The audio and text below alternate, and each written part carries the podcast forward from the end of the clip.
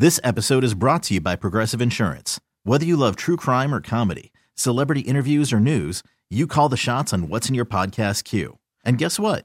Now you can call them on your auto insurance too with the Name Your Price tool from Progressive. It works just the way it sounds. You tell Progressive how much you want to pay for car insurance, and they'll show you coverage options that fit your budget. Get your quote today at progressive.com to join the over 28 million drivers who trust Progressive. Progressive Casualty Insurance Company and Affiliates.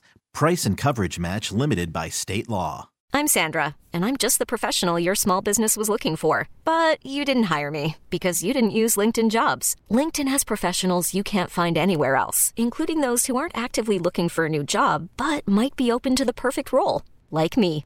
In a given month, over 70% of LinkedIn users don't visit other leading job sites. So if you're not looking on LinkedIn, you'll miss out on great candidates like Sandra. Start hiring professionals like a professional. Post your free job on LinkedIn.com slash recommend today.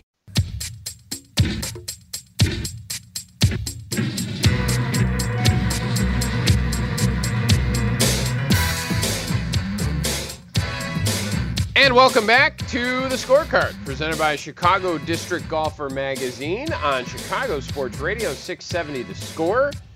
Barry Cronin, Mike Esposito here with you every Saturday morning. Welcome into hour two.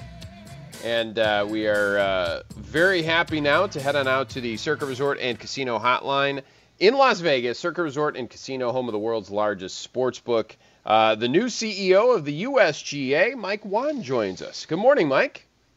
Hey, Barry. Hey, Mike. How you guys doing today? Good morning, Mike, Good. and it's a real honor to have you. Thank you very much for joining us. We really appreciate it. Um, Mike, you've uh, taken over there. Uh, what about uh, what? It's been about a month or so. Yeah, you know, it's official on July 1. If I was being honest with you, I moved here in May and probably been uh, doing, you know, the whole Teams and Zoom stuff since March. So it was maybe the longest transition in golf leadership history. So I'm glad we're I'm glad we're official now. Sounds good. Now, Mike, uh, you know you're a local guy. You grew up in Naperville, so of course we we solicited some questions uh, from our listeners uh, this past week, and of course, now that we have our guy, quote our guy, you know it's all about Chicago politics. When are we going to get the U.S. Open back in Chicago? Can you make it happen? Well, 46.2 seconds. That's how long it took you guys to get to a U.S.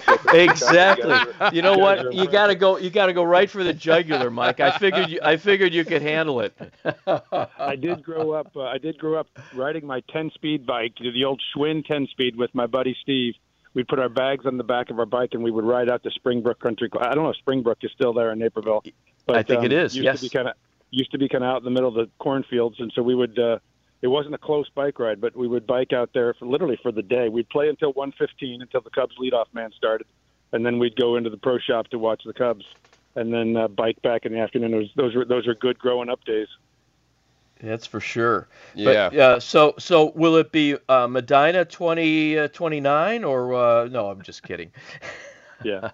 Uh, um, uh, so so Mike, uh, what a what a tra- what a uh, what a what a life journey for you. Um, we'll talk about some of the other stuff too, but I just want to talk. I'm always interested in in your evolution. Uh, growing up in Naperville, you went to Miami of Ohio, and your first job out of uh, out of college is is in the oral care marketing department of, at Procter and Gamble. So. Um, and and that prepared you to be CEO of uh, of the USGA. It's quite quite remarkable the, the what what it, what happened. Yeah, if we want to have a conversation about tartar control and gum health, I'm just as comfortable as talking uh, golf. Yeah, I, I pretty much figured that golf was, uh, you know, golf was my fun pastime, not my, uh, you know, not my office. So, uh, you know, I did the kind of the classical marketing Procter and Gamble start. And I remembered uh, one time talking to a recruiter, he had had a job he wanted me to go take, and I said no to the job, and he he was kind of trying to push me to go take this job, and and in the midst of finally realizing I wasn't going to do it, he just started asking me questions. You know, what, what do you do when you're when you're not working? Where do you find peace?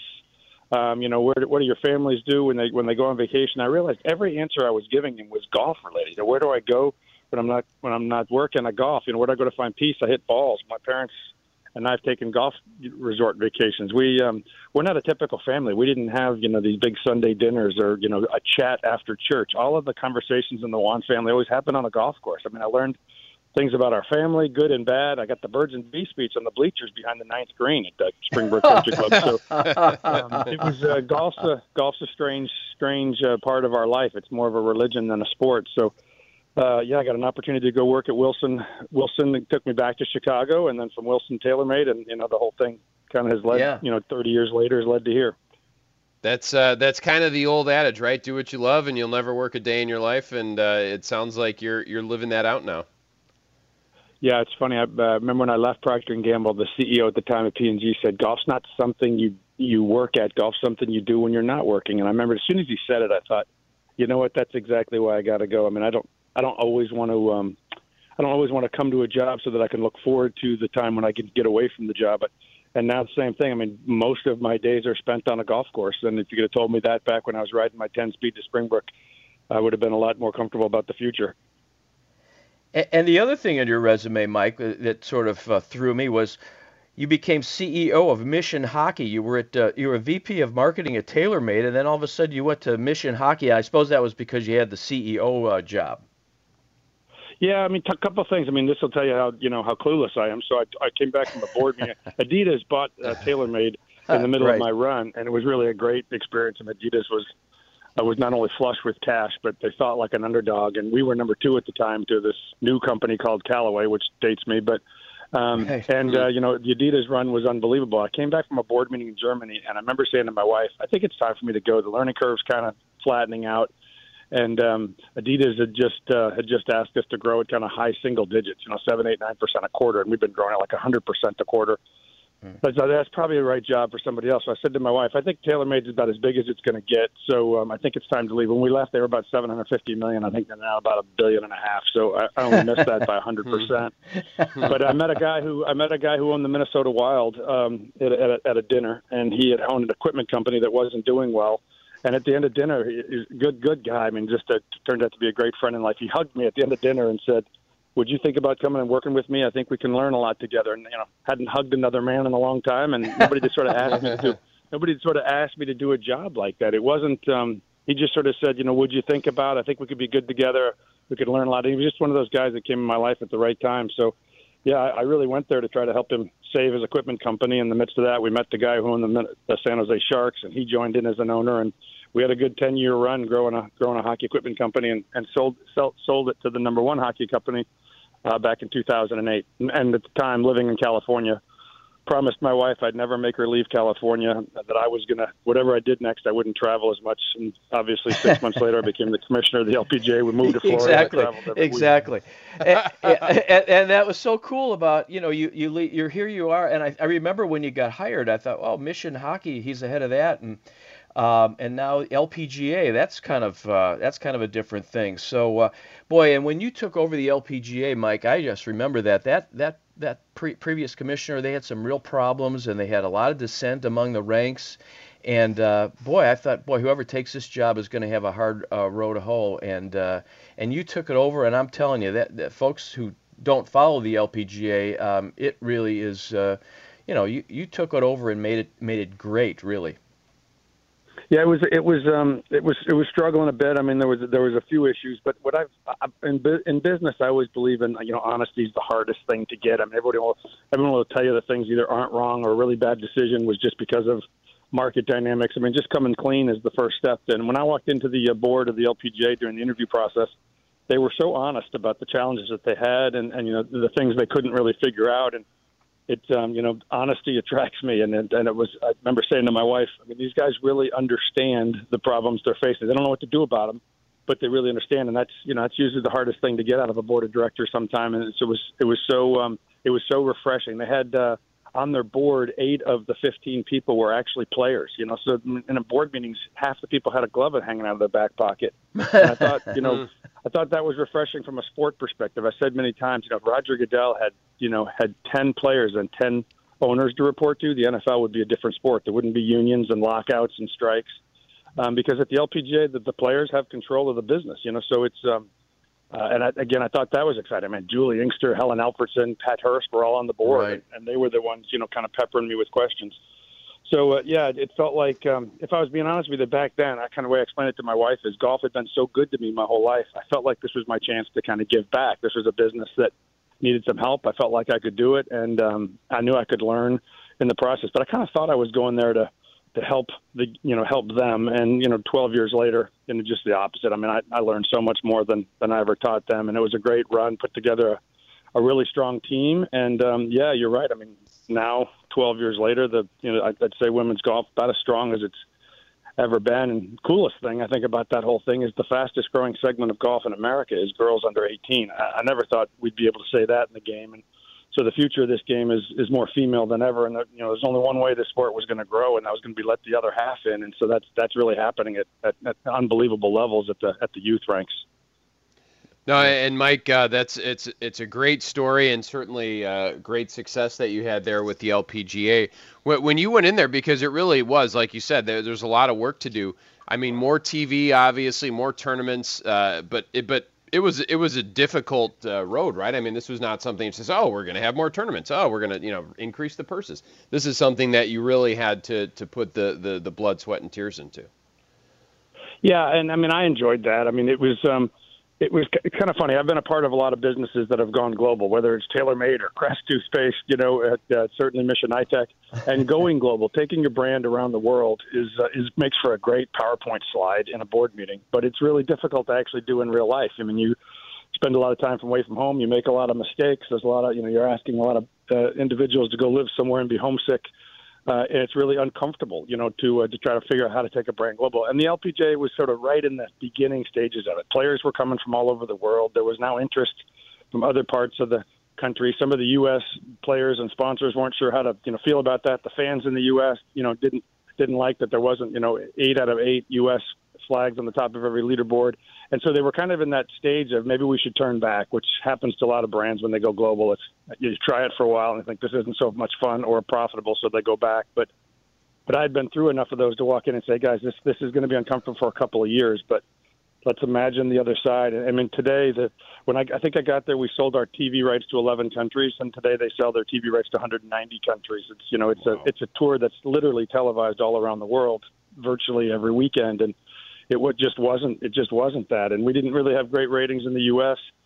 with some of those challenges too. But you know, we quickly became the number two viewed tour here behind the PGA Tour, which gave us TV opportunities. But if you watch the LPGA, I mean, they play in 15 different countries, you know, 22 different states. It's um, it is a truly global brand. There's 40 different countries represented every time they they tee it up. So I've said this many times. Every sport is going global. They're just going global at different speed. I mean, basketball's got players from all over the world. Baseball's got players from all over the world. And um, there, there's a reason why. One, athletes are coming from all over the world, but the but the value of that is unbelievable. You can. Um, there's a reason why Premier League soccer out of out of England does so well. It's because every mm-hmm. country in the world buys their TV rights. So we went from a a tour that was essentially trying to put on tournaments to make money. And you guys know because you're close enough to it, golf tournaments aren't as profitable as they appear on TV. Right. The real profitability mm-hmm. is uh, putting on an event that's interesting enough that the world wants to watch on TV, like like the Olympics that are going on right now. It's you know the the the engine of the Olympics is worldwide TV, and and the engine of the LPGA is the same. Mike, when you, uh, you you took your LPGA experience into the interview at the USGA, um, you're you know you're not a guy with a safari hat walking around on the greens trying to figure out where the holes should be located. You know you're you're just totally off type for the traditional uh, USGA CEO. Um, so I wonder what that interview was like when you went in there to talk to the to the Bluecoats in uh, in New Jersey. Yeah. Oh, but, um, oh, but, you probably did it on Zoom, so whatever. I don't know. No, actually, the first meeting was uh, was face to face. I actually got a call from Stu Francis, the, the current president, the head of the, the executive committee or their board, and um, I remember thinking when I first you know started talking to him that this was this was a joke, right? I mean, it, at the end we were both going to laugh and say because I know him, you know, I, I present a lot to the USGA and different things I was doing as commissioner. I knew you know I knew a good chunk of the of both the employees, but uh, I knew a lot of the board members too. Um, but you know, I had announced that I was leaving the LPGA, and they had announced that they were looking for a head of the USGA. But I don't think either one of us naturally went there for all the reasons you just said. I mean, the USGA has typically been run by 30-year USGA people, and it, it's kind of the way it's always been.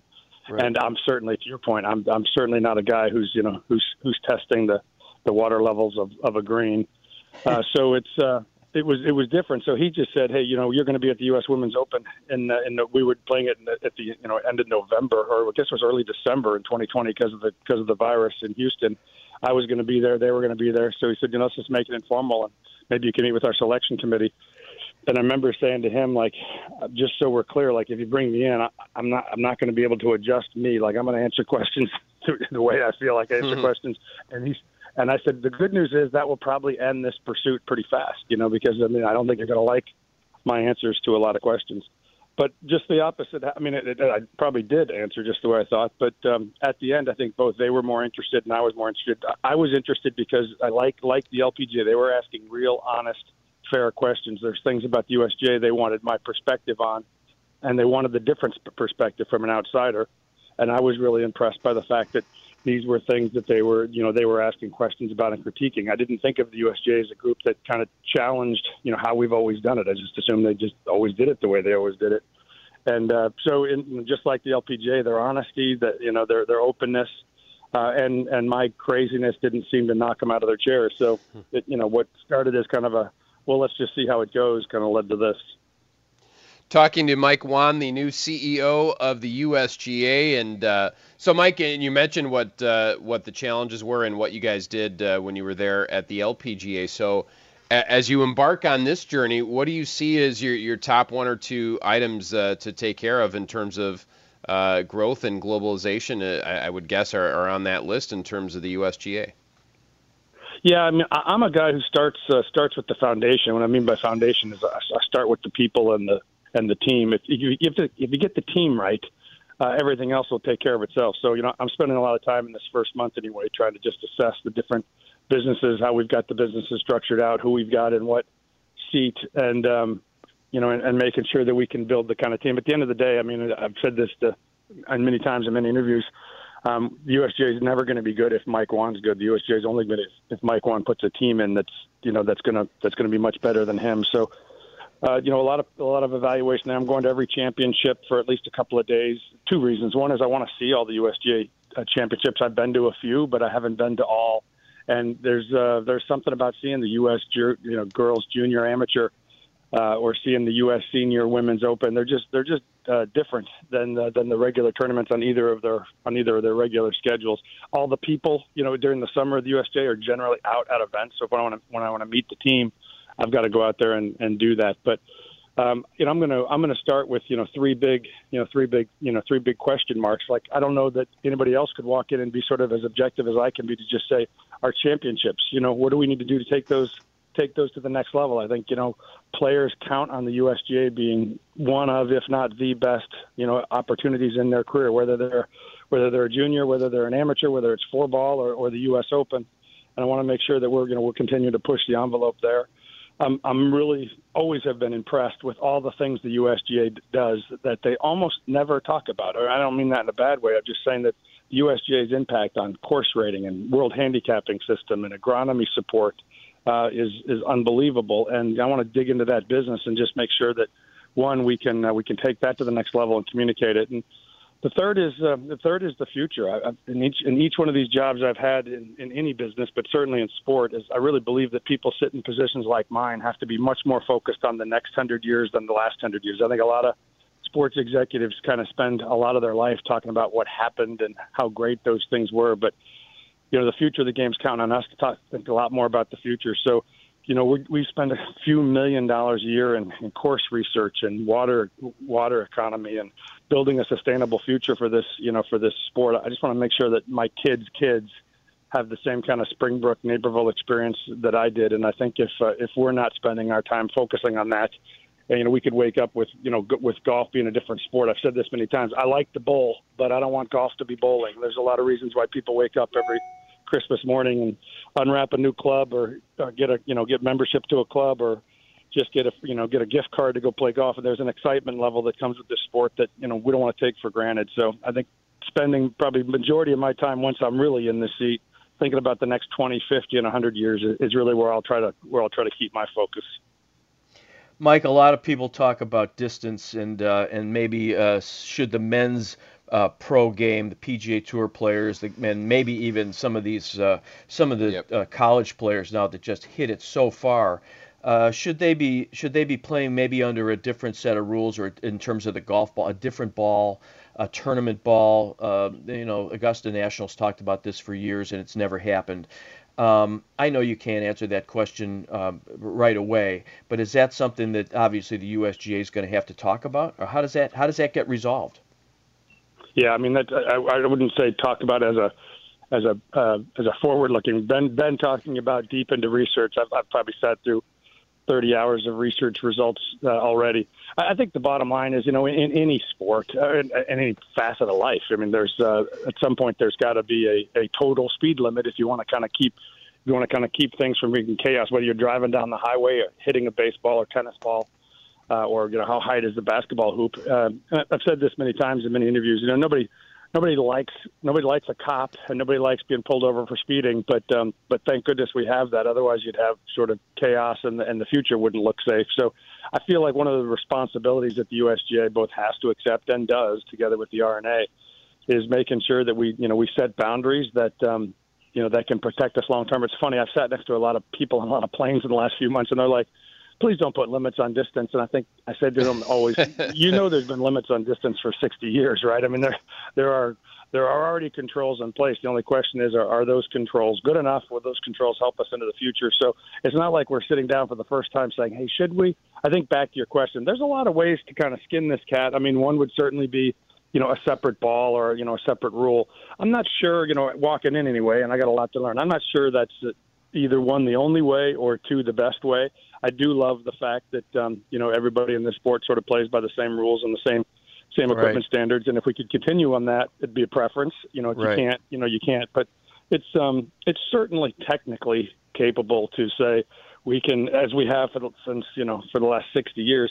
You know, we can have uh, limits, and then you know under those limits, let innovation go. I've said this, and I believe this. You know, the the hundreds of millions of dollars spent every year in in research among equipment companies to figure out innovation and get players excited and, and help make this game, you know, more exciting to play is not something that I want to eliminate. So I'm I'm not a guy who's going to come and throw a wet blanket over all that and say sorry. This is this is as far as we go, and whatever you owned in, in 2021 is going to be as good as it gets in 2031.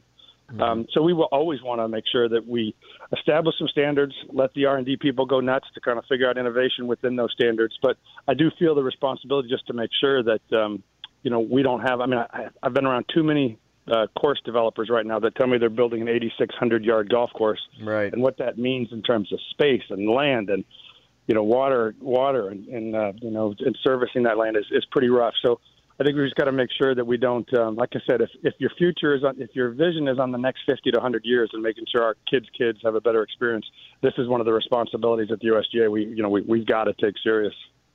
Well, and, and, Mike, we we need to let you go. Well, we're out of time here, but I, I have to ask because Barry points this out. You mentioned your or, origins in Naperville, so football fans will appreciate this. So Barry tells me that you were supposed to succeed Sean Payton at uh, Naperville Central as the quarterback of the football team, but then your family moved. Does do I have this correct? Yeah, well, at least I think I was supposed to say. I'm not sure if the coaches would agree with the uh, Unlike Sean, I was a I was a walk on quarterback at Miami of Ohio, and everybody says to me, "Why didn't you Why didn't you play four years at Miami of Ohio?" I said, "Because they posted the depth chart." And I said, "What's that mean?" I said, "I was on page two. so, you have to turn the page over to see where Mike Whan ranked in quarterbacks. But no, Sean is a, Sean is a good friend, and we you know we went through kind of Pop Warner and and I was always one year behind him. So when he was a sophomore, I was a freshman, and vice versa. But my junior year, yeah, we moved to Cincinnati. I kind of lost touch with Sean for a while, and then uh, awesome to see what uh, what he's done. He always had a you know a crazy football mind, and it's uh, good for the game that he's still in it. Pop awesome. Warner, I played. I, might, I even played Pop Warner. Isn't that awesome? So maybe I get a job at the USGA someday. No, no, just kidding. well, thank you so much for being with us, Mike. It's been, for. It's, yeah, exactly. But thanks so much for being with us. It's uh, really an honor for us to have you. We could keep you for another hour, I'm sure, and and keep it interesting. But uh, you know, such is radio. Well, I appreciate you guys, and I just just hearing hearing from somebody from Chicago brings back good memories. So hopefully, hopefully, to your point, we'll get there sooner than later, and we can play some golf ourselves. Sounds good. Thank you very much. Mike. Sounds Mike. great. Have a great day. Good luck. That is that is Mike Whan, the new CEO of the USGA. Uh, great stuff there, and we are terribly late for a break, Barry. So we are going to do that now. We're going to talk Western Amateur when we come back on the scorecard, presented by Chicago District Golfer Magazine on Chicago Sports Radio 670 The Score. This episode is brought to you by Progressive Insurance. Whether you love true crime or comedy, celebrity interviews or news, you call the shots on what's in your podcast queue. And guess what? Now you can call them on your auto insurance too with the Name Your Price tool from Progressive. It works just the way it sounds. You tell Progressive how much you want to pay for car insurance, and they'll show you coverage options that fit your budget. Get your quote today at progressive.com to join the over 28 million drivers who trust Progressive. Progressive Casualty Insurance Company and Affiliates. Price and coverage match limited by state law. Hiring for your small business? If you're not looking for professionals on LinkedIn, you're looking in the wrong place. That's like looking for your car keys in a fish tank. LinkedIn helps you hire professionals you can't find anywhere else, even those who aren't actively searching for a new job but might be open to the perfect role. In a given month, over 70% of LinkedIn users don't even visit other leading job sites. So start looking in the right place. With LinkedIn, you can hire professionals like a professional. Post your free job on linkedin.com slash recommend today. Okay, picture this. It's Friday afternoon when a thought hits you. I can waste another weekend doing the same old whatever, or I can conquer it. I can hop into my all-new Hyundai Santa Fe and hit the road. Any road. The steeper the better. Because my all-new Santa Fe is available with H-Track all-wheel drive so I can hit the trail without a worry in the world. Heck, with three rows and best-in-class rear cargo space, I can pack the whole family in with all our gear. We've got available dual wireless charging for our phones so we'll never lose touch with civilization and we won't lose touch with the primordial power of Mother Earth. So which is it? Waste the weekend or do something a little more epic? And conquer it in the all-new Hyundai Santa Fe. Visit HyundaiUSA.com or call 562 for more details. Hyundai, there's joy in every journey.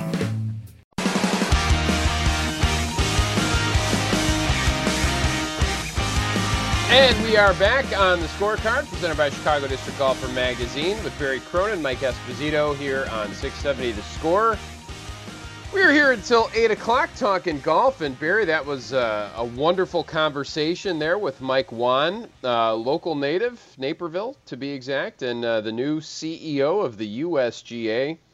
Um, and really some uh, a fascinating backstory, but really some interesting stuff uh, as he talked about what uh, he sees coming for the USGA. Wow, what a what a personality, huh? Sure, man. Oh man, it's like we, he's we dri- he's done... driving down, he's driving down the highway. Get out of the way. So, uh, boy, what a culture change for the USGA. I mean, um, you know, that's a pretty uh, blue coat, type uh, t- you know, tie kind of people, you know, walking around in their safari hats, making making hole locations, and and they do a lot of other things, but that's the image. And um, you know, there's been a lot of negativity about the USGA because some of the course setup disasters that they've had um, in in recent years, uh, and so um, I, I, you know, like uh, like Mike Whan said, he's he's not going to be the guy setting up the golf courses or doing any of that. He he he didn't do it with the LPGA. He's not going to do it with the USGA. He's going to designate that, uh, give designate somebody to do that or a committee to do it. Um, whereas, you know, during the uh, U.S. Opens in in the last several years, you would see Mike Davis out there uh, with his stimp meter, you know, mm-hmm. figuring out where to put the hole locations and. Um, you know, over the years, the, uh, the, the the PGA Tour players that played in the U.S. Open just there was a lot of animosity, antipathy between uh, between that group and uh, and the USGA. And I just listening to Mike Whan, uh, that's not going to happen anymore. That's going to no. change because he's going to listen to those guys. And um, you know that doesn't mean that, that he's going to make uh, U.S. Open courses uh, as uh, as player friendly as some of the PGA Tour courses are but uh, but it does mean that I think there'll be better uh, better relations between uh, the USGA and the and the players. Yeah, and you know the first uh, few things he said. What number one, getting a great team around him, and he talked about all the uh, success that they had globalizing uh, the LPGA when he was running the LPGA, and I, I would expect similar type things here coming in for the USGA, and really uh, he, he said it several times during that interview. You know, his children's children, and making sure the game, you know, 50, 100 years from now is uh, is still in a great place. So that's, uh, I mean, it's great stuff. And like you said, we could have talked to him for an hour and a half, and I'm sure it would have never been boring. We would have uh, sprayed all fields, but obviously in radio we're limited to how many segments we have. But that guy is uh, certainly, uh, I think, a a bold choice and a, and a good choice for for the USGA. Right, Mike, and you know what he said was interesting about uh, there being a speed limit on the on the ball and uh, and equipment, et cetera. Mm-hmm. And uh, you know, with him having been a uh, an executive with uh, with Wilson Golf and with TaylorMade, I mean, he certainly knows the uh, that side of the business. And and you know, you don't want to create rules that are going to des- destroy those businesses um, because people people love getting new products and they love mm-hmm. the, the the equipment has helped players um, over the years, and it's really made golf more fun. And and uh, certainly, um, you know, when you and I played, we realized that um, we don't need to have our ball limited in terms of distance. We need as much distance as we can get. That's the guys cor- who correct. the guys who need to, we, you know, we need to limit the distance maybe on uh, a guy like Bryson DeChambeau and Dustin Johnson and some of these guys who hit it so far off the tee that it makes the uh, the courses that they're playing obsolete. And in a way, we discussed that a little bit when we talked about the Western Amateur being over at Glenview.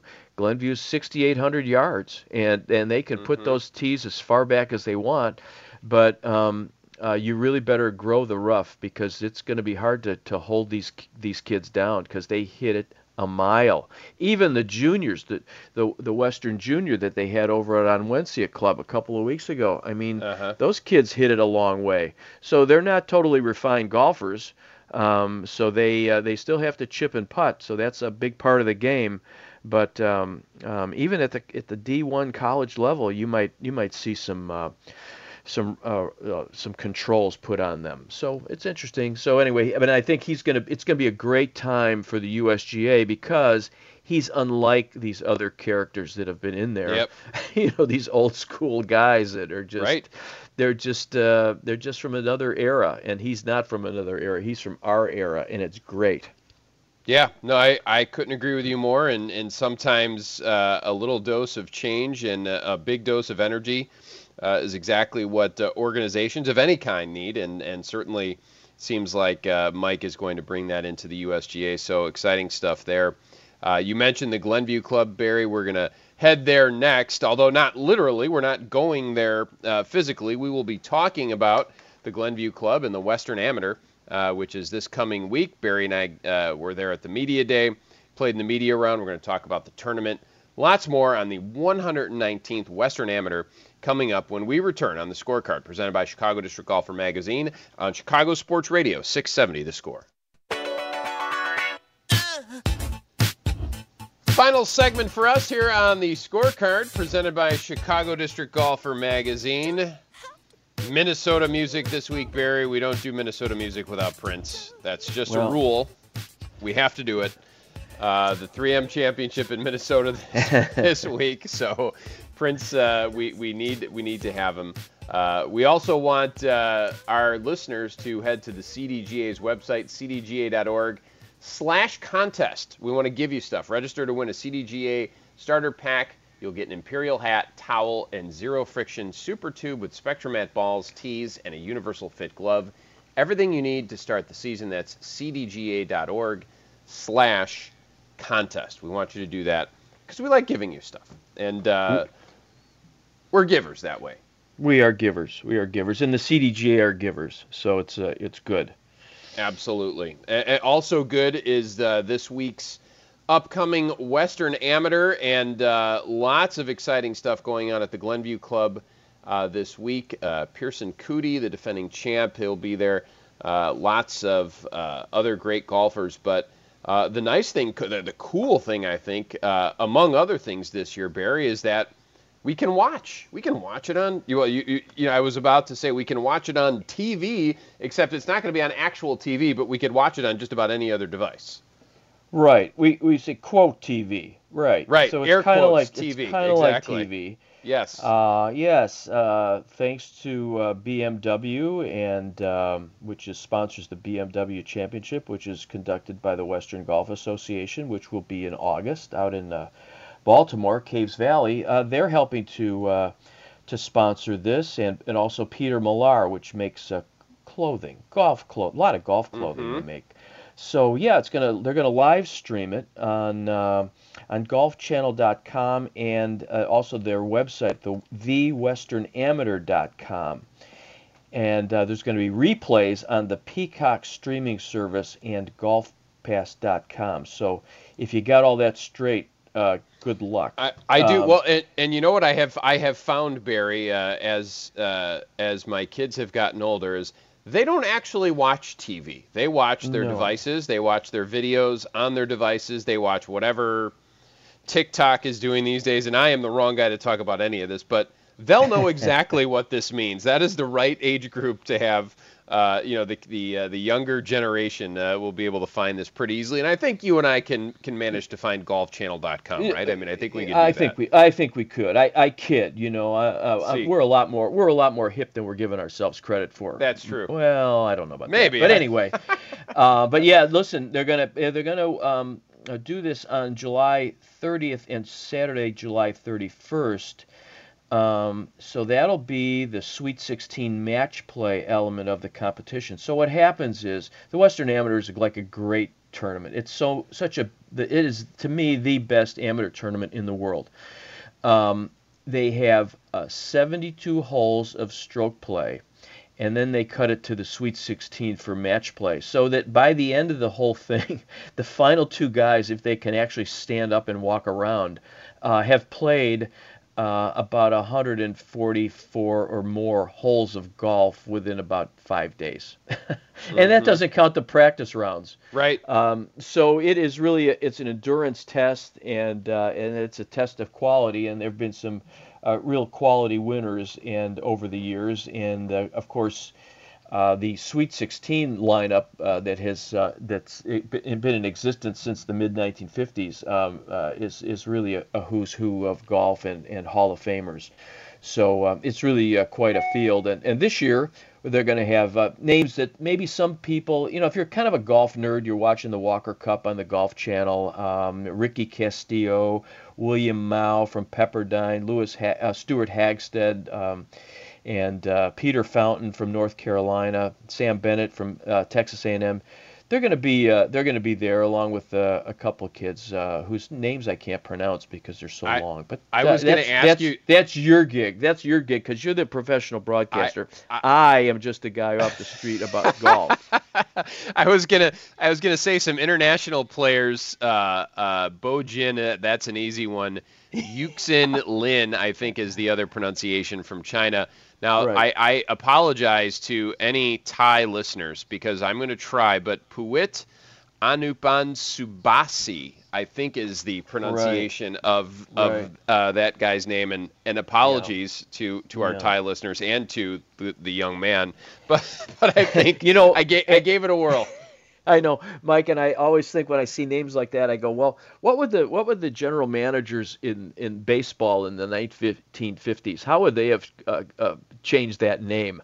I think, um, yeah. because you know they would have anglicized all the all the Sure. Hispanic players would be, you know, Johan Moncada would be Johnny, you know, Johnny something, you know, Right. and uh, anyway. I was just, uh, yep, n- no doubt about it. But it's it's it's it's a great field. It's uh, international standouts, American standouts. Uh, you mentioned Walker Cup team members uh, playing there. Uh, I mentioned Pierceson Coody, who is the defending champion. Um, but uh, it's it's really uh, uh, a a full uh, a full field, a full event. It's a great event. I know you love this, so so um, well, I- you know, I'm sure Mike, you'll be yeah. They do a great job of uh, Steve Prioletti, who is kind of he's kind of the on the ground guy uh, for the tournament. He does a great job of recruiting terrific players, and you know his boss is Vince Pellegrino, and uh, and and Vince is uh, telling him to do this to get the best players that you can in the world. And I know it's been a bit of a challenge with the COVID and the travel restrictions, et cetera. But a lot of the foreign players, uh, international players, uh, play golf in the in the United States in, in college. So a lot of them, I think, stayed here, and they stay here during the summer anyway to play a lot of the top amateur events. Uh, there's a whole uh, elite amateur event schedule that goes on, and it's culminated uh, by the Western Amateur, and then of course the U.S. Amateur a couple weeks uh, uh, from from now. So uh, mm-hmm. yeah, and uh, and like we talked about the Glenview Club, just an historic club. You know, you talk yeah. about it, uh, it, totally under the radar, just like Onwentsia. We talked about the Western Junior uh, Glenview, mm-hmm. totally under the radar. Uh, they hosted the 1899 Western Amateur and Western Open they're they're located in a little place called Golf, Illinois. Yep. That's the name of the of the little hamlet where it's located. Yep. Uh, and uh, and now it's uh, it's hosting uh, it's hosting the Western Am this week, and uh, they've the, it, it started out as a 5,700 yard course and uh, but now it's uh, 6,800 over the years. It's uh, it's uh, expanded, and for for golf course architecture nerds, uh, which there are some in our listening audience. Sure. I'm so I'm sort of one. I wouldn't classify myself as is one that some of these guys, you know, if it's not a Seth Rayner design, they won't even play it. But uh, but I I you know this is interesting. Uh, so Tom Bendelow, who who designed uh, all three courses at Medinah, was a very prolific Scottish uh, golf course architecture uh, golf course designer in back in the the day uh, uh, laid this out uh, first. He was the first uh, architect there, and then in 1913 uh, to 15, Donald Ross and Harry Colt, of two huge names in in golf course architecture, came in and did it. And then the then the ball changed. The ball started to go farther, and in the 1920s, a guy named William Flynn, who's a super golf course architect, who designed um, Merion, uh, the Country Club at Brookline, Cherry Hills, and he did the redesign at Shinnecock Hills. Was in there uh, uh, designing and redesigning and expanding um, Glenview Club. So the the club has a mm-hmm. tremendous um, architectural pedigree, and um, I think you know, and you, and they welcome you to go out there. They don't charge you. Uh, uh, they don't charge you anything to get in, and uh, if but if and I, I say this every year, boy, you can come out and see the future great players of the world on these great old golf courses. And the nice thing is, nobody comes. You know, you can't get any fans to come out there. It's crazy. Well, um, so, uh, but maybe this year, you never know. Well, and Barry, I could tell you because I was just going to ask you. Uh, we got a text from uh, Mark from Lisle who said, "Hey, is this open to the public? And what do tickets cost?" So you have just answered his question. I bet you Mark from Lisle tuned, uh, turns out at the Glenview Club this week for the Western Am because it would be a great place to go visit. It is a great place to go visit, as we found out when we were there on Media Day. I know you've been there before as well, but uh, uh, fans can go there and watch. Yeah, absolutely, and uh, parking is free, and uh, you know it's just it's just a real cool place to walk around. It's a, it's a, like if you were going to the park, um, you know th- this would be a good place to be. But uh, anyway, and you know, Mike, you and I had a good time out there. We played golf with the I don't know how we got in this in this pairing, Mike. This was I, quite amazing. You know, yes, I, I, mean, typically now we got paired with the club president Scott Buell and uh, Cliff Schwander, who's kind of the um, uh, who used to work for. He was a uh, uh, advertising guy for many years. I think he's in charge of the marketing uh, uh-huh. for the for the tournament. So so typically we don't, guys like you and me, we don't get to play with the club president. You know, we no. get to play with we get to play with some guy um, who's been at the bar for 30 years. You know, and they said, well, well we got to pair this pair these guys with somebody. Let's put him.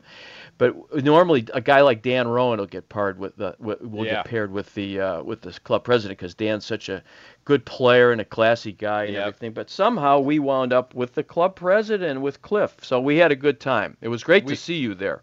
It was great to be there, and I appreciated the invite, and I appreciated Scott carrying me literally uh, throughout the course and uh, keeping us competitive because we uh, we had uh, quite a match on our hands. Uh, you guys uh, bested us by a hole, but it was great fun, and it will be great fun this week out there at Glenview Club for the 119th Western Amateur. Another great show this week, my friend. We will chat with you next week. Thank you, Mike. Always great being with you. Great being with you as well. That's Barry Cronin. I'm Mike Esposito. Thanks to our guests, Ethan Farnham, Chris Green, and the new CEO of the USGA, Mike Whan. Thanks to Adam Studzinski for producing this uh, fine program, as he always does.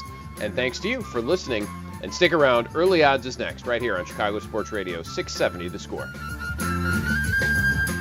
This episode is brought to you by Progressive Insurance. Whether you love true crime or comedy, celebrity interviews or news, you call the shots on what's in your podcast queue. And guess what?